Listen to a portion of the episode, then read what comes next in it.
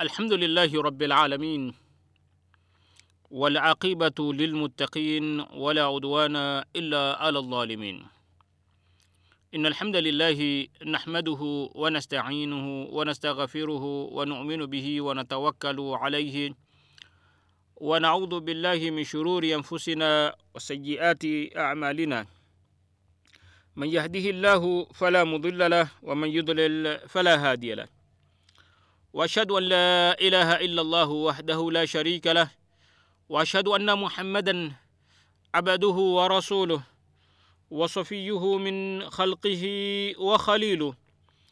صلى الله عليه وعلى آله وأصحابه ومن تبعهم بإحسان إلى يوم الدين. أما بعد أوصي نفسي وإياكم بتقوى الله وطاعته. فقد أمرنا الله فقد أمرنا الله عن التقوى فقال تعالى يا أيها الذين آمنوا اتقوا الله حق تقاته ولا تموتن إلا وأنتم مسلمون. أما بعد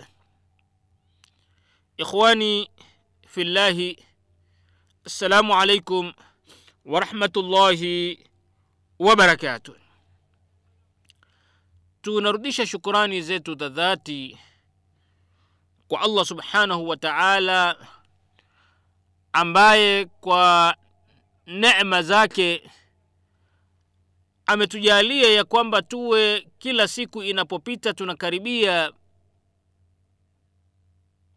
mwezi wa ramadhani. Kwa hivyo tutakuwa nasi hatuna budi kuingilia katika mada ambayo kwa kipindi hiki tutakuwa tunaizungumzia ushindi katika mwezi wa ramadhani. Ushindi katika mwezi wa ramadhani. Victories in ramadan. Tunajua ya kwamba kila mwislamu na hata asiyekuwa mwislamu huwa anajua kile kima na zile fadhila na ule ubora wa mwezi wa baraka wa ramadhani.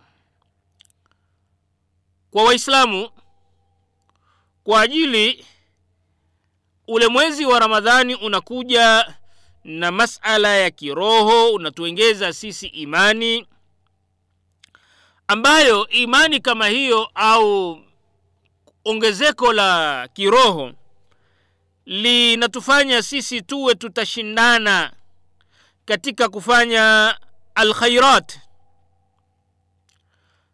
Ili tuwe tuta, tutashindana katika kufanya mambo ya kheri mambo ya kheri tena bishatta anwai.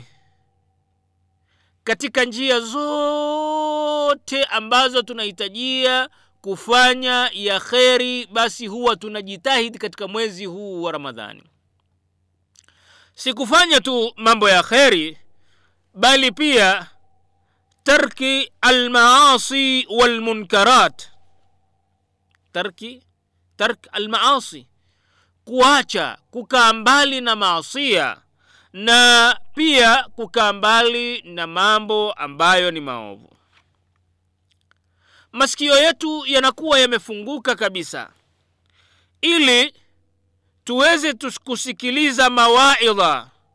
Na mioyo nayo inakuwa wazi katika kuhakikisha kwamba yatakayozungumza yatakwenda yadunge yagonge katika akili yagonge katika mioyo yagonge katika mambo ambayo yanaleta athari nzuri kubwa sana. Taathiri yake ile athari ambayo ni mzuri athari positive effect. Athari si athari hasi bali hatha, athari inayotupandisha sisi juu. Na tutambue ya kwamba allah subhanahu wa taala kataba llahu siyama shahri ramadana wajaala, wajaalahu ahada arkani lislam allah subhanahu wa taala amefaradhisha funga ya mwezi wa ramadhani. Na akajalia kwamba ramadhani au funga ni moja miongoni mwa nguzo za uislamu. Shahada ya kwanza swala kusimamisha ya pili zaka ya tatu funga ya nne na hija kwa mwenye uwezo ikiwa ni ya tano.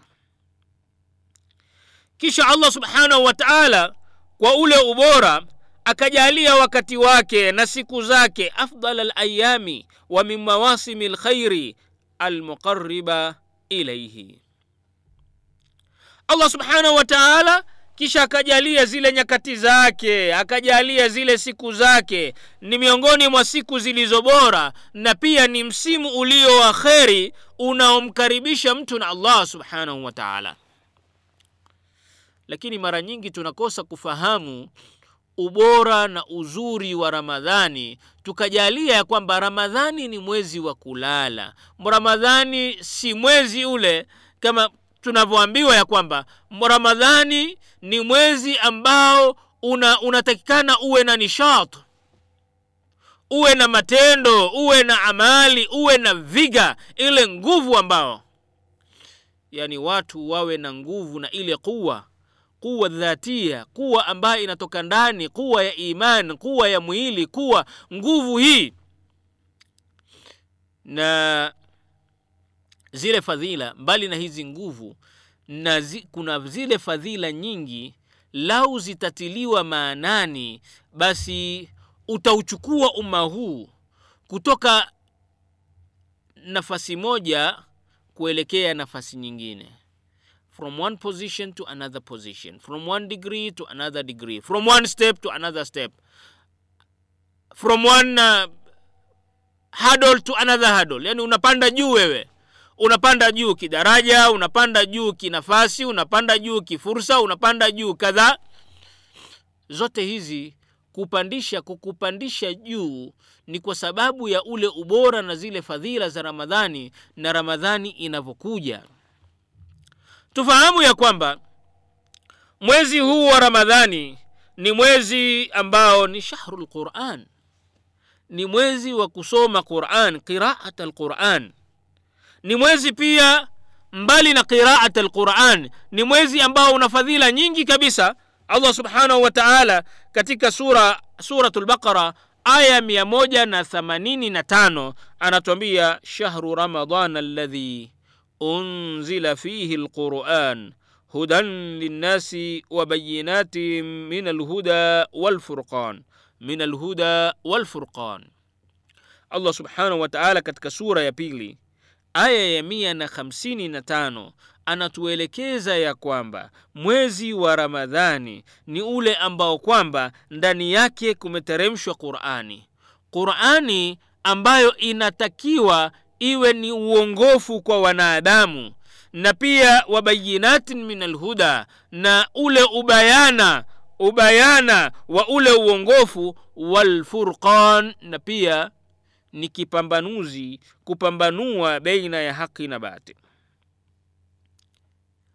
Qurani imekuja kuwa ni hoja na dalili na miujiza wa wazi kabisa ambao unampeleka, unampe, unampeleka yule anayesoma kwa ajili ya allah subhanahu wa taala daraja moja kuelekea daraja nyingine. Kisha mwezi wa ramadhani pia ni mwezi wa leilatu lqadr leilatu lqadri usiku wenye nguvu usiku wa ku wa kudura ni usiku ambao una fadhila usiku ambao ni bora kuliko miezi elfu moja usiku huu ni bora kuliko miezi elfu moja na ndiyo allah subhanahu wa taala akatwambia inna anzalnahu fi lailati lqadr wama adraka ma lailatu lqadr lailatu lqadri khairun min alfi shahr anatwambia allah subhanahu wa taala usiku huu wa alqadr tumeiteremsha qurani sisi katika huu usiku wa alqadr. Kisha na ni kitu gani ambacho kitakueleza wewe huu usiku hii alqadri au usiku wa alqadri ni usiku gani? Anatuambia usiku huo wa alqadri ni bora kuliko miezi elfu moja. Kumaanisha ya kwamba lau wewe utaupata mwezi siku hii usiku huu ukikupata katika ibada ni kana kwamba wewe ume ni kama kwamba wewe umefanya ibada ile kwa zaidi ya miezi elfu moja khairun min alfi shahr. Miezi elfu moja ambayo ni miaka themanini na tatu na thuluthi miaka themanini na tatu na miezi minne. Kisha mtume muhammad salllahu alaihi wasallam akawa ni mwenye kutupatia habari nyingine katika hadithi ambayo imenukuliwa na imam al-bukhari na muslim kutoka kwa hadithi ya abu hureira anatuambia man qama lailat alqadri imanan wahtisaba ghufira lahu ma taqaddama min dhambihi yeyote ambaye atasimama usiku wa alqadri kwa imani na kutarajia malipo na thawabu kutoka kwa allah subhanahu wa taala allah subhanahu wa taala atamsamehe madhambi yake yote yaliyopita na maulama wanatuambia ya kwamba madhambi ma taqaddama min dhambi ni yale madhambi ambayo ni madogo madogo. Taban tusiyapuuze haya madhambi madogo huku tukisema ya kwamba ah, madogo tu. Haya hayaengezi uzito si mazito. Lakini dogo na dogo na dogo linakuwa kubwa. Haba na haba hujaza kibaba. Ukitoa tone baada ya tone baada ya tone baada ya tone ikifika muda fulani ndoo itakuwa imejaa maji. Kwa hivyo sisi inatakiwa ya kwamba tuwe tuna hadhari sana tusiingie katika haya yanayoitwa ati ni madhambi madogo. Tufanye juhudi ya hali ya juu kuyakinisha na kuhakikisha ya kwamba madhambi haya madogo tumeyaacha na makubwa tumekimbia mbali baina almashriqi walmaghribi baina ya mashariki na magharibi. Kisha tunaelewa ya kwamba mwezi wa ramadhani ndio mwezi wa pekee wa funga taban katika miezi mingine kuna funga chungu mzima? Kuna funga ya jumatatu na alhamisi kuna funga za ayamu lbidh siku nyeupe 13 14 15 katika kalenda ya kiislamu. Kuna funga ya siku ya arafa kuna funga ya ashura na taasua uh, tarehe tisa na tarehe kumi ya mwezi wa muharam kuna funga ya nabi allahi daud kufunga siku moja kuacha siku moja. Zote hizi ni funga lakini hizi si za faradhi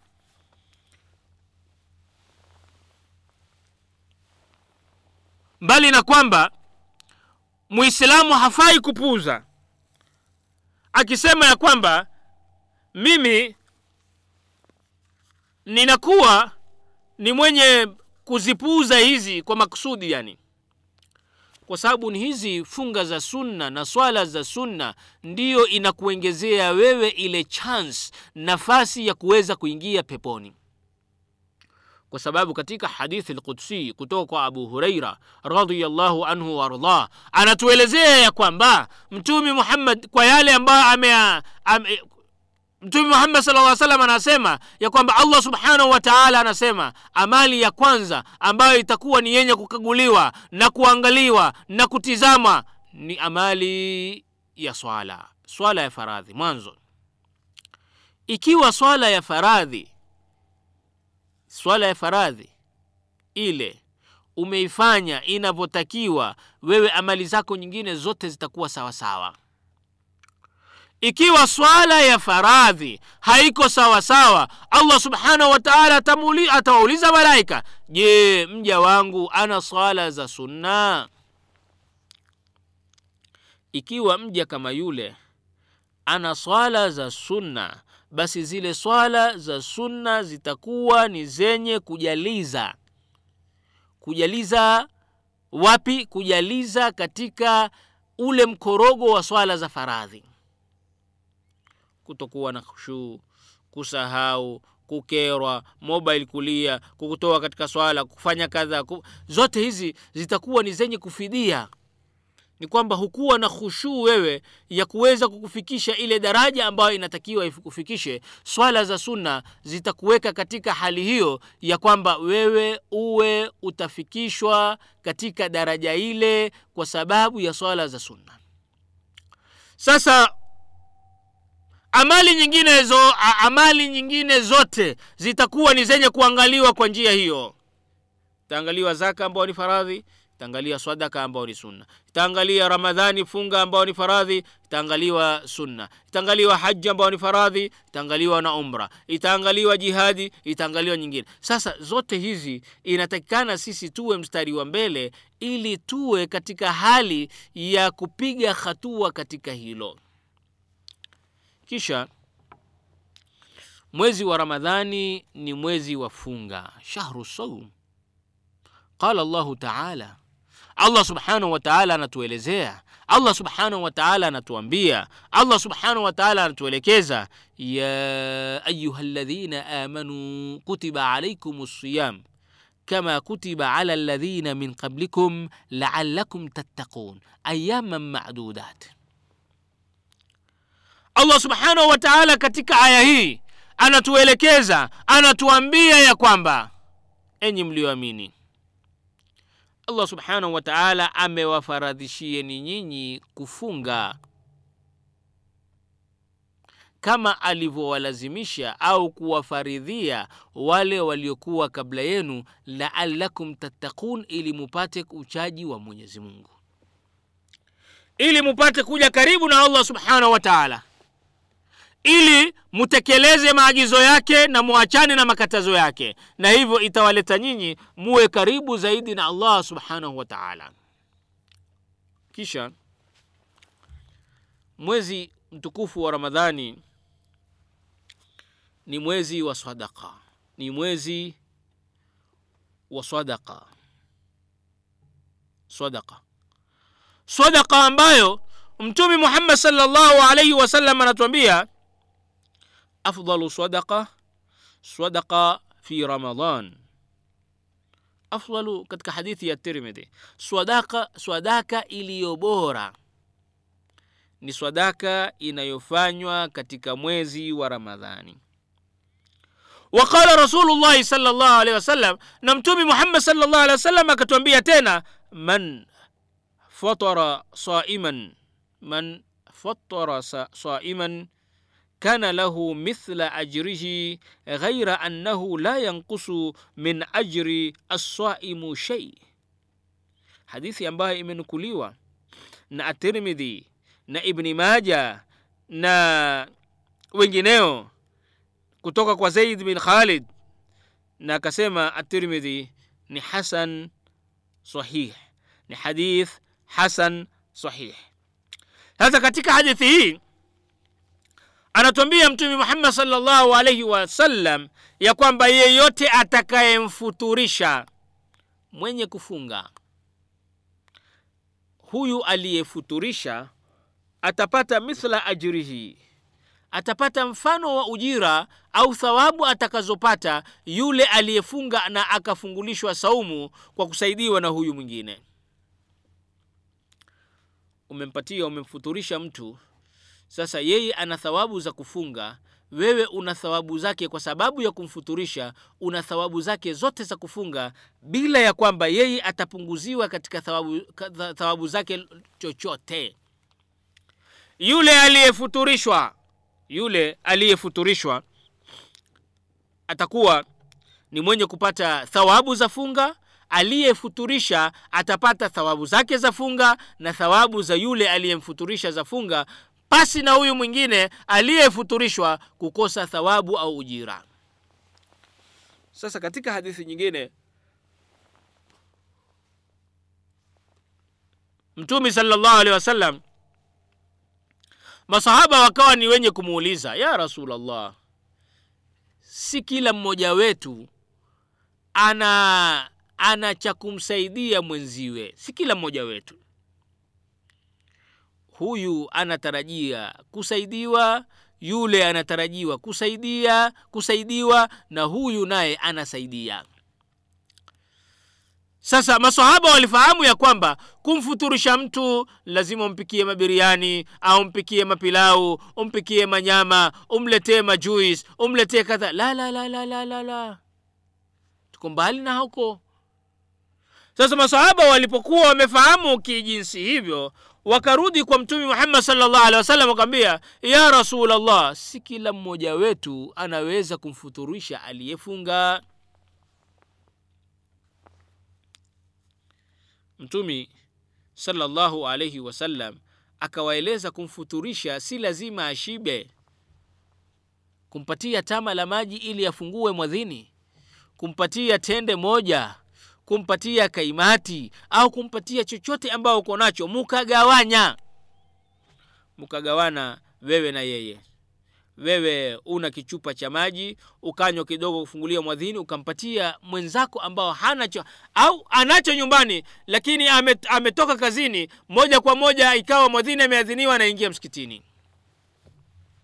Sasa kule kumsaidia wewe na ubai mmoja wa tende kule kumsaidia na tama la maji kule kumsaidia kwa kitu chochote cha yeye kutia tabaruku katika mdomo na kufungua mwadhini basi pata ujira wake kama ambaye umemfuturisha.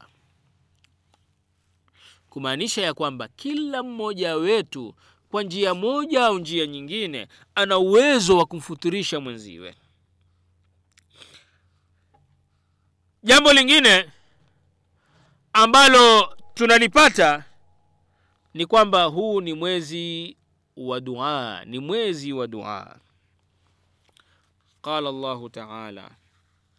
Allah subhanahu wa taala anatueleza katika aya katika aya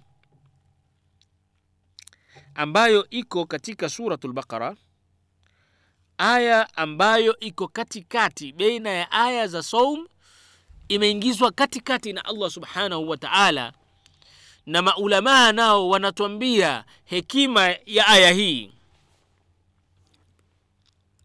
sasa katika dua allah subhanahu wa taala anatuambia faidha saalaka ibadi anni fainni qaribun ujibu dawata ddai idha daan falyastajibu li waliyuminuu bi laallahum yarshudun allah subhanahu wa taala anasema wanapokuuliza waidha saalaka? Wanapokuuliza wewe ibadi waja wangu anni kuhusu mimi yani kumuhusu yeye allah subhanahu wa taala fainni qarib.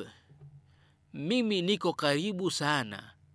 Niko karibu kabisa. Siko mbali mimi. Mimi niko karibu na nyinyi kuliko mshipa wenu yakoo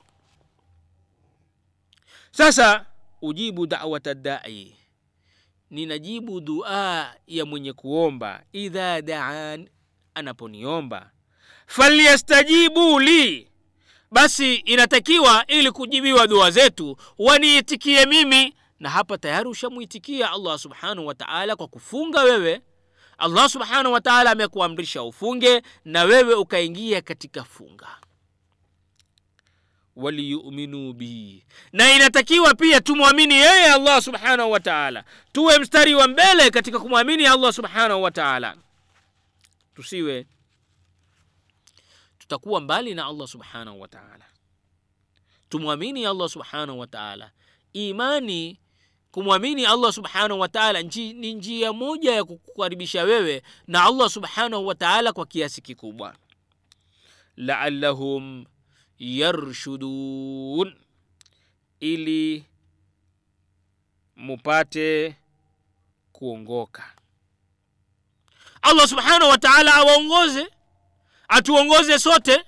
Sasa angalia katika aya hii tofauti na aya nyingi ambayo mtume muhammad saa salam aliletewa maswali yake na masahaba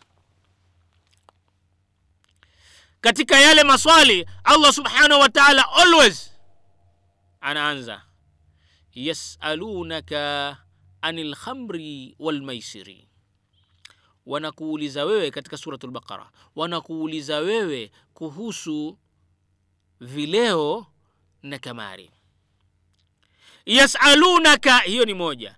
Katika aya hiyo hiyo yasalunaka anil yatama wanakuuliza wewe kuhusu mayatima. Qul waambie yasalunaka anil mahidh wanakuuliza wewe kuhusu hedhi au sehemu inayotokea hedhi.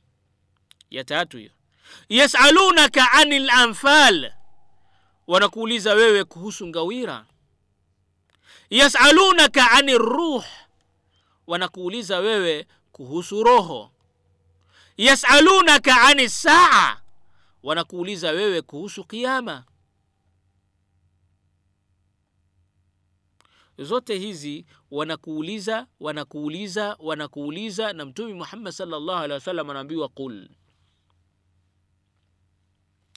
Lakini katika masala ya dua allah subhanahu wa taala ameondosha ame, ame, ame kile kipitio waambie waambie kumaanisha ya kwamba dua wewe unatakikana uende direct mbali na kwamba unaweza kumwona rafiki yako anasafiri kwa sababu kuna nyakati ambazo dua zinakubaliwa. Beina ya adhana na iqama kuna saa siku ya juma ukiwa katika sida unakuwa karibu sana na allah subhanahu wataala wakati wa kufuturu ambapo wewe umefunga sa unafungua mwadhini kuna nyakati nyingi na safari pia sasa hakuna tatizo ya kumwambia ndugu yako rafiki yako jamaa yako wazazi wako. Au mtu yoyote ambaye unamwona ni mtu wa kheri ni mtu wa ibada ni mtu wa ni mchaji mungu ni mtu ambaye ni mtu mwema ukamwambia ya kwamba nichanganye mimi katika dua. Na hakuna dua iliyo mzuri kama ile ambayo unamwombea mwenzako bidhahri lghaibe yani yeye akitokuwepo kwa sababu unapomwombea hakuna riaa ambayo inaweza kuingia hapo. Unakuwa kweli wewe umemtilia maanani lile ombi ambalo ndugu yako amekupatia rafiki yako amekupatia mtoto wako amekupatia wazazi wako amekupatia na wewe ukanyenyekea kwa allah subhanahu wataala ukamwomba allah subhanahu wataala kwa hivyo katika dua allah subhanahu wataala akaondoa kipitio. Hakumwambia hakusema allah subhanahu wa ta'ala, yasalunaka ani duai. Qul wanakuuliza wewe kuhusu dua. Au yasalunaka anni wanakuuliza wewe kuhusu mimi. Lakini allah subhanahu wa taala hapa waidha saalaka ibadi. Qul ikaondoshwa wanapokuuliza wewe waja wangu anni kuhusu mimi fa inni hakuna qul hakuna waambie hakuna sema. Na adua adua kwa yule aliyefunga wakati anapofungua mwadhini anakuwa karibu na dua yake inakuwa ni yenye kukubaliwa na allah subhanahu wataala tukithirishe dua katika nyakati kama hizo. Kisha suala lingine katika fadhila huu ni mwezi ambao funga yenyewe inatupeleka sisi katika attaqwa. Laalakum tattaqun ili mupate ili mupate ili mupate kumcha allah subhanahu wa taala. Ili mupate kutekeleza yale ambayo ameamrisha allah subhanahu wa taala. Ili tupate kuwa mbali sana na yale ambayo ameyakataza allah subhanahu wa taala. Walakin walakin assualu huwa. Lakini itaka tuzingatie suali lenyewe ni kama lifuatalo. Madha sanastafidu min ramadan?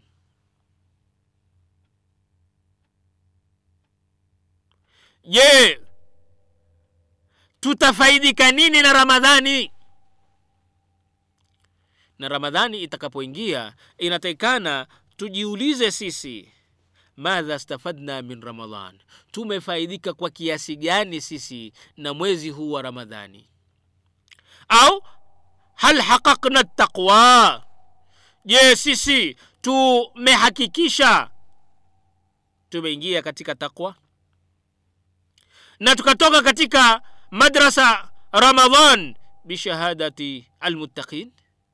Tukatoka katika mwezi mtukufu wa ramadhani unapomalizika tukiwa tuna ile shahada tuna certificate ya kwamba sisi tumeingia katika wenye kumcha allah subhanahu wa taala.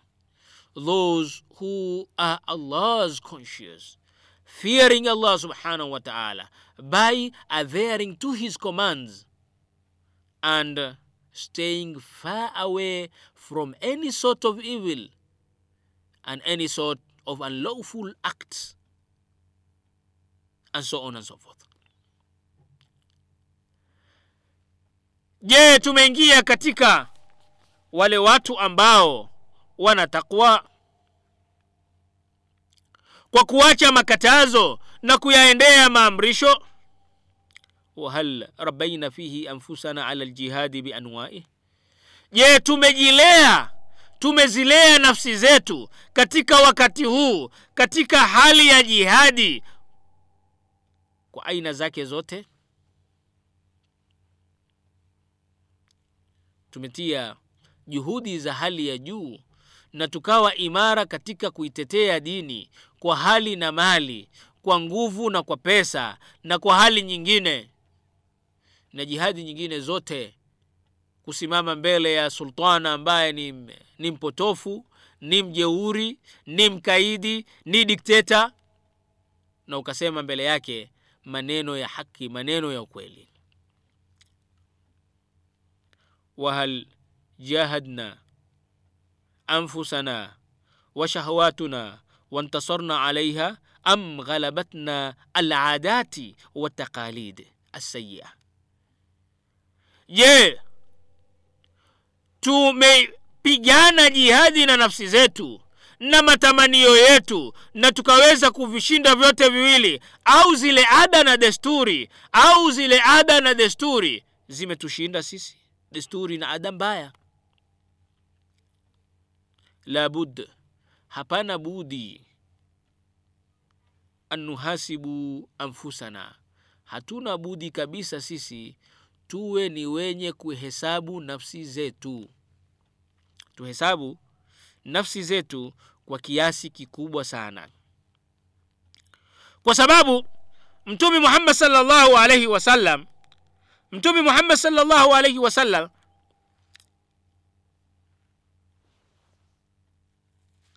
anatukumbusha alikuwa akiwakumbusha masahaba zake unapokuwa mwezi wa ramadhani uko karibu. Lakini tuielezee nukta moja baada kuielezea nukta moja ndiyo tuwe tutaingia katika bishara hii ya mtume muhammad salllahu alaihi wasallam nukta nyingine ni kwamba ramadhani ni shahru ljihad waltadhhiya ni mwezi wa jihad si mwezi wa kulala si mwezi wa kuwa mvivu si mwezi wa kutofanya kazi utaona masahaba wakati wa ramadhani mtumi salllah alehi wasallam na, na, na masahaba radiallahu anhu waardah walikuwa ndiyo miezi waliopigana jihadi na kushinda kwa kiasi kikubwa.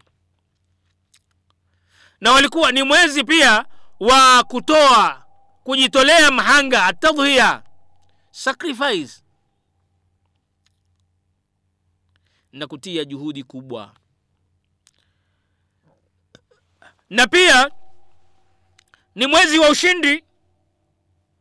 Ndio allah subhanahu wa taala akatwambia walakad nasarakum llahu bibadrin wa antum adhilla.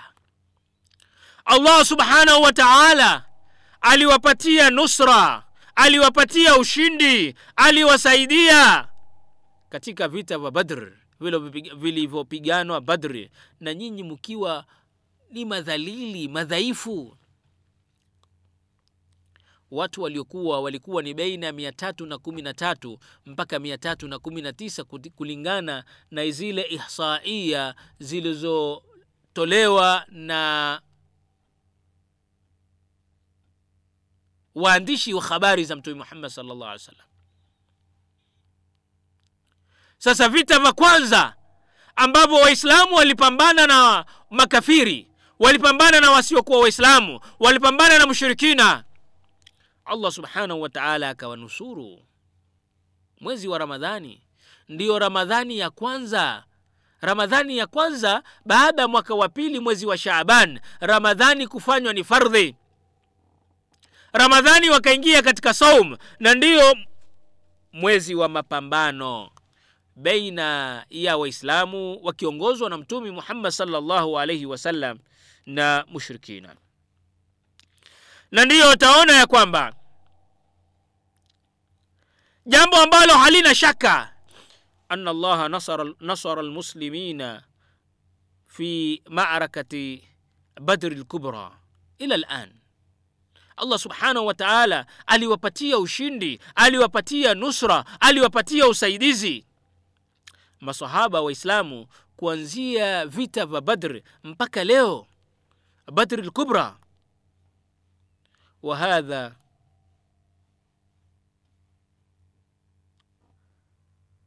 na mwezi huu haswa specifically tulikuwa na intisarat na ushindi na ikiwa, na ikiwa wakati wa ramadhani tulikuwa na ushindi katika miaka iliyopita je sasa hatuwezi kuwa na ushindi tunaweza tutakuja katika sababu sababu za kuwafanya waislamu wa washinde wasiokuwa waislamu. Sasa kuna nyakati nyingi vita vingi ambavyo waislamu walishinda. Wali ambavyo vilipiganwa wakati wa ramadhani. Vita vya badr vita vya tabuk kufunguliwa kwa makka kufunguliwa andalus kufunguliwa amoria kufunguliwa almaghrib yani moroko uh, kushinda ushindi wa ain jalut wakati wa quds mudhafar mahmud filistin. Na waislamu wakawa ni wenye kujitolea mhanga kwa roho zao na wakawa ni wenye kufa wakiwa mashahidi wengi. Fi sabilillahi katika njia ya allah subhanahu wa taala katika jihadi hata fi yaumina hadha mpaka wakati huu wetu wa leo na ndiyo tunaona hapa tunapata ile rumuz tunapata ile qudwa kielelezo ruwaza njema.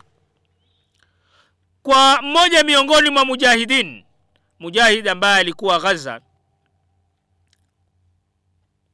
ambaye aliuliwa au alipata shahada aliuliwa akiwa shahidi na mayahudi akiwa jina lake ni shekh tarik abul hasin yule mkurugenzi mkurugenzi wa hospitali tarik abu, has, abu, abu hasin usiku huo akiwa ni katika miaka ya thalathini mwisho mwisho au mwanzo wa miaka arobaini alikuwa kuna bombardment kuna mabomu ambayo ilikuwa inarushwa katika yale makambi ya wapalestina ghaza sasa yeye akawa anatoka anakwenda kuwasaidia wale aljarha. Wale waliojeruhiwa hakulala usiku mzima alikuwa anawapeleka hospitali anakwenda kule anachukua anawapeleka hospitali anakwenda kule. Mpaka sasa wale wenzake wakamwambia shekhe umechoka sana bwana afadhali pumzika kidogo. Lala pata usingizi sisi tutakwenda.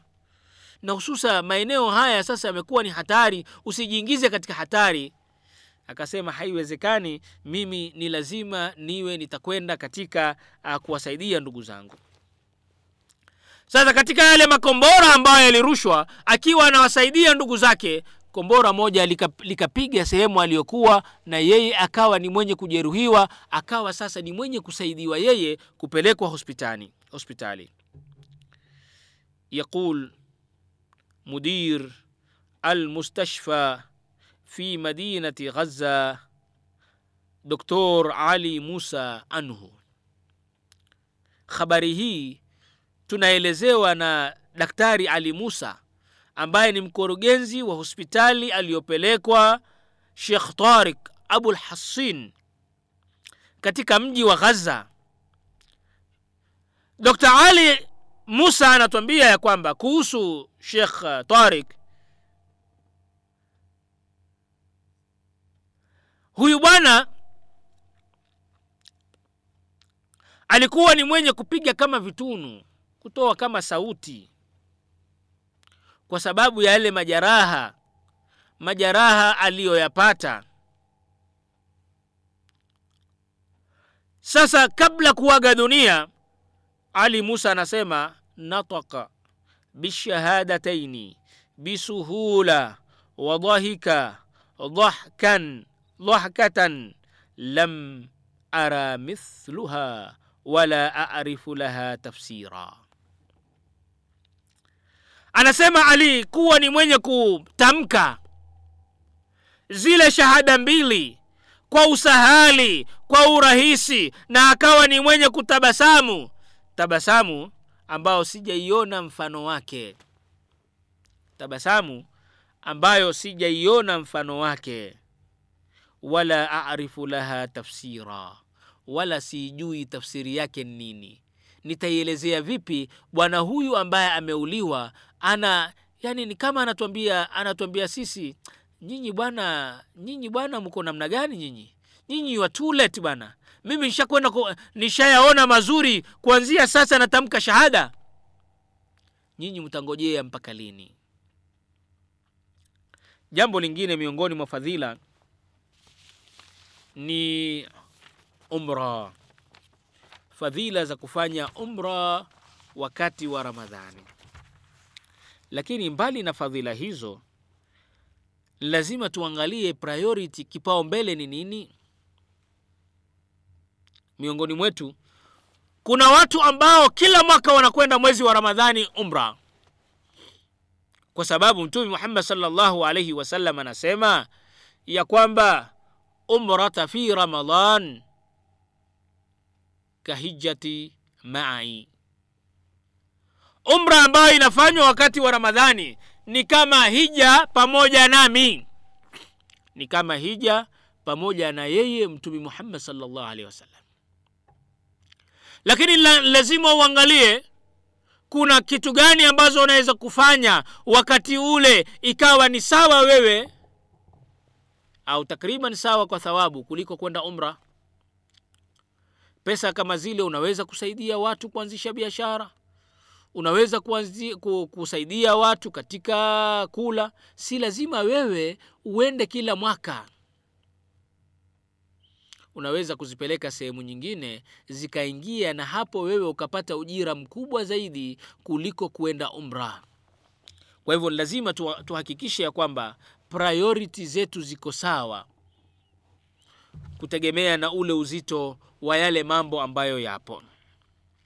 Kisha ni mwezi wa sabr. Inatakikana sabr ya hali ya juu kutuwezesha sisi kama waislamu kuweza kusubiri njaa kiu na mengineyo na maudhi ambayo pengine huenda tukayapata kwa watu ambao hawaelewi ramadhani. Kwa ajili ya fadhila hizi zote ndiyo katika hadithi ya imam ahmad wanasai walbaihaqi. Anatuambia ya kwamba wakad kana nabiyu salllahu alaihi wasallam yubashiru ashaba. Mtume salllahu alaihi wasallam alikuwa akiwapatia bishara masahaba zake kwa kujiliwa au kukurubia kwa mwezi huu wa ramadhani.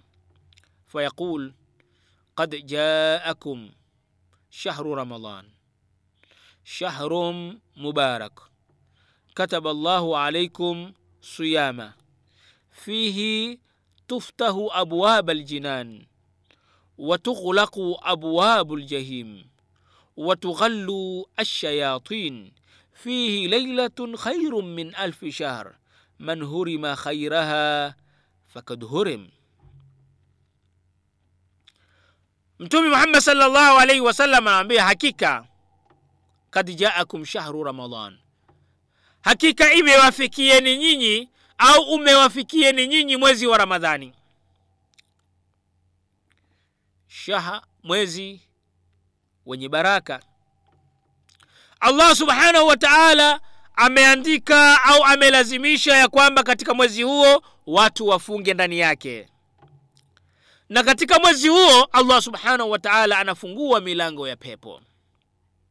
Katika mwezi huo allah subhanahu wa taala anafunga milango ya, ya, ya moto.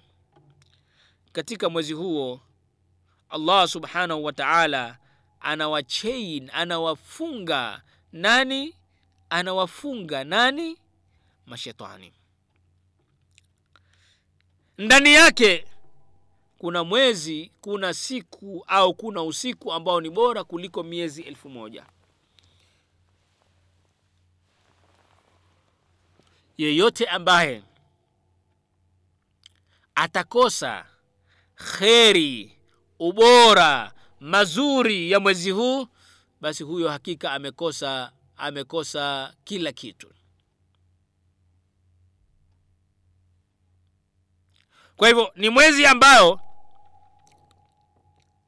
haufai kabisa, haufai kabisa kwa Muislamu kumpita bila ya kuingia au kupata zile fadhila na kuingishwa katika pepo yake Allah subhanahu wa ta'ala. Na katika hadithi al-Qudsi qala sal sallallahu alayhi wasallam qala Allah azza wajal kulu kullu amali ibni adam lahu illa siyama fa li wa ana ajzi bihi. Anasema Mtume Muhammad sallallahu alaihi wasallam katika hadithi hii ambayo ni qudsi, hadithi ambayo imenukuliwa na Imam al-Bukhari, Imam Muslim, Imam Abu Daud, Imam at-Tirmidhi, Imam an-Nasai kutoka kwa Abu uh, Huraira radhiyallahu anhu wa ardhah, anasema ya kwamba qala Allahu azza wa jalla amesema allah aliyetukuka. Exalted and mighty is he.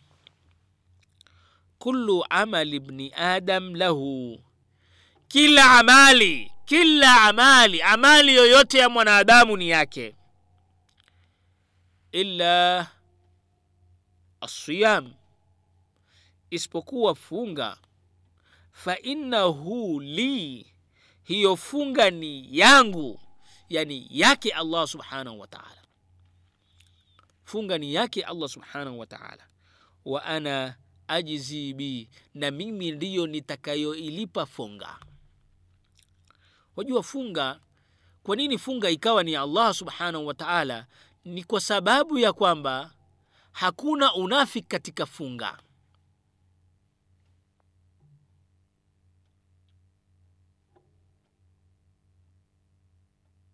ima utakuwa umefunga au utaacha kufunga kwa sababu moja au sababu nyingine.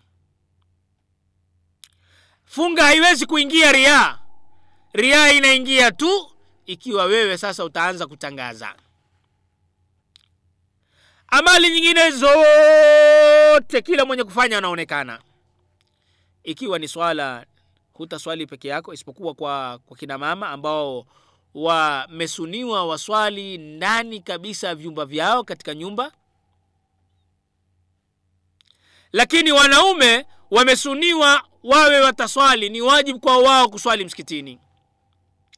Sasa unapokwenda msikitini ni rahisi kuingia katika riaa kwa sababu wewe utakuwa unakutana na watu na saa ingine utakuwa unaswali kwa ajili mtu fulani akuone na baada ya swala utamwendea hasa kumsalimia na kuzungumza naye ili aone akuone kabisa ya kwamba wewe upo msikitini. Kwa hivyo swala kila mmoja anaonekana. Zaka pia.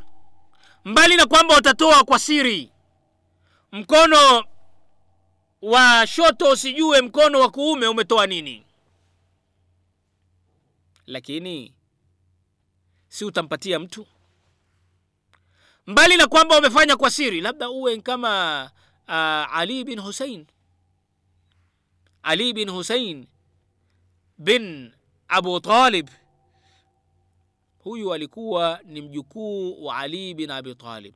Yani ali bin husein bin ali bin abu talib. Kwa hivyo huyu alikuwa ni kituko cha, cha mtume muhammad salllah alehi wasallam. Great grandson. Sasa huyu bwana alikuwa anatoa sadaka kwa siri lakini sadaka yenyewe ilikuwa ni chakula. Kwa kiasi ambacho yeye alikuwa na listi za wale maskini. Kwa hivyo usiku alikuwa anafunga vitu vyake watu wamelala anakwenda anaweka katika mlango mlango huyu mlango huu mlango huu mlango huu mlango huu mlango huu. Kwa hivyo ikawa hajulikani na hakuna aliyetaka kuchunguza ni nani. Madamu mimi napata huyu faili lkhair huyu anafanya mambo mema anafanya mazuri. Kwa nini nimjue mimi? Hataki kujulikana yeye. Alijulikana tu baada ya kuaga dunia. Siku aliyekufa asubuhi ya siku ile hakukuonekana mikoba. Watu hapo ndo oh, ikaklik ala huyu ndio alikuwa akitusaidia. Na wale wenye kumuosha wakaona hapa yani kumekatika katika katika mabega kwa sababu ya kuchukua kuhimili vyakula vizito. Lakini mara nyingi ikiwa utatoa zaka au utatoa sadaka ni mtu amekuja kukuomba ukampatia. Kwa hivyo yule uliompatia anajua kwa wewe umetoa au katika mchango. Sasa inategemea na nia. Ni kwamba umetoa alfu kumi ili watu wajue kwamba umetoa alfu kumi itakuwa ni ria na hutapata thawabu. Lakini kwa kushajiisha watu watoe kwa sababu kuna mradi muhimu sana basi mtu anaweza kutoa na ikatangazwa ili watu wengine watoe kama yule sahaba aliyekuja na kitu kidogo kisha watu wakamiminika waka na kuleta vitu vyao na vyakula hilo ni jambo ambalo ni muhimu sana kwetu sisi kuweza kulifahamu kuweza kulijua. Lakini ile mbinu ambayo utaitumia katika sehemu nyingine mtu anaangalia yule mtu ambaye ni mwaminifu. Kisha anampatia pesa anakwenda kuangalia katika kijiji hiki pesa kadhaa kijiji hiki pesa kadhaa mtaa huu pesa kadhaa. Kisha yule mtu anakwenda kuwapatia na bahasha sasa toban wewe hutajulikana lakini yule uliompatia bahasha anajua kwamba wewe unatoa zaka. Anajua kwamba wewe unasaidia. Na yule naye anasaidiwa atamwona huyu middleman middle person mtu wa katikati mwanamke au mwanamume. Ataonekana ya kwamba atajulikana ya kwamba ataeleweka ya kwamba na yule anayepatiwa huyu ndiyo mwenye kutoa. Kwa hivyo akiwa na shida huenda akarudi kwa huyu akimwacha yule mwingine kwa sababu yule mwingine hamjui. Kwa hivyo yule mwenye kutoa atajulikana. Mwenye kwenda hija mwenye kuna kwenye kwenda umra hata ukienda kwa siri namna gani familia yako inajua unakwenda. Na huenda ukakutana na watu kule ambao wakakuona ya kwamba wewe katika hija. Jihadi ni hivyo hivyo. Ukijienroliwe katika jihadi jihadi ya kivita jihadi ya kutumia silaha ni lazima utakwenda na watu. Kwa hivyo nawe pia utafahamika na kujulikana ya kwamba umekwenda. Lakini funga unaweza kwamba hukufunga mkeo asijue ya kwamba hukufunga. Ukainuka usiku ukala daku asubuhi ukawa unaleta istighfari nyingi unakwenda yani unajiweka una mnyonge mnyonge kama ambayo kumbe wewe umepita restaurant ukala au umepita ume, ume, ume, ume, ume, kama watoto wadogo wanaingia katika choo na wanakunwa maji au wanafanya vitu vingine anayekujua ni allah subhanahu wataala peke yake. Kwa hivyo chunga sana kisha allah subhanahu wataala anasema wasiyamu junna. Nafunga ni kinga.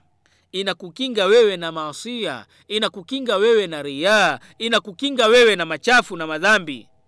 Kwa hivyo faidha kana yaumu saumi ahadikum fala yarfuth wala yaskhab fain sabahu أحد au qatalahu falyaqul inni saimun anasema inapokuwa ni funga ya siku ya mmoja wenu basi asiwe ni mwenye kuzungu, kuzungumza kalamu lfahish maneno yaliyo mabaya wala yaskhab wala asiwe ni mwenye kupiga makelele. Fain sabahu ahada ikiwa mmoja wao atamtusi au qatalahu au atakuwa ni mwenye kupigana naye. Falyaqul falyaqul inni swaim na aseme ya kwamba mimi ninafunga. Kwa sababu ya muda hadithi hii hatujamaliza tutaimaliza katika kipindi kilichopita. Kwa sababu ya muda hatuna budi kwa sababu leo huenda kwamba tumeanza saum siku ya juma tarehe ishirini na moja au huenda tukaanza kesho. Tunamwomba allah subhanahu wa taala kwa siku yoyote ambayo tutaanza tuweke tuweze kuimaliza na atuweke tuweze kufunga kwa ajili yake na tuweze kupata thawabu zinazotakikana kwa sababu ya ibada kama hiyo. Tunamwomba allah subhanahu wa taala tupatie mema na mazuri hapo ulimwenguni na mema na mazuri kesho akhira na atuepushe na moto wa jahannam. Subhanaka wa wabihamdik nashhadu an la ilaha illa anta nastaghfiruka wa natubu ilaik. Wassalamu alaikum warahmatullahi wabarakatuh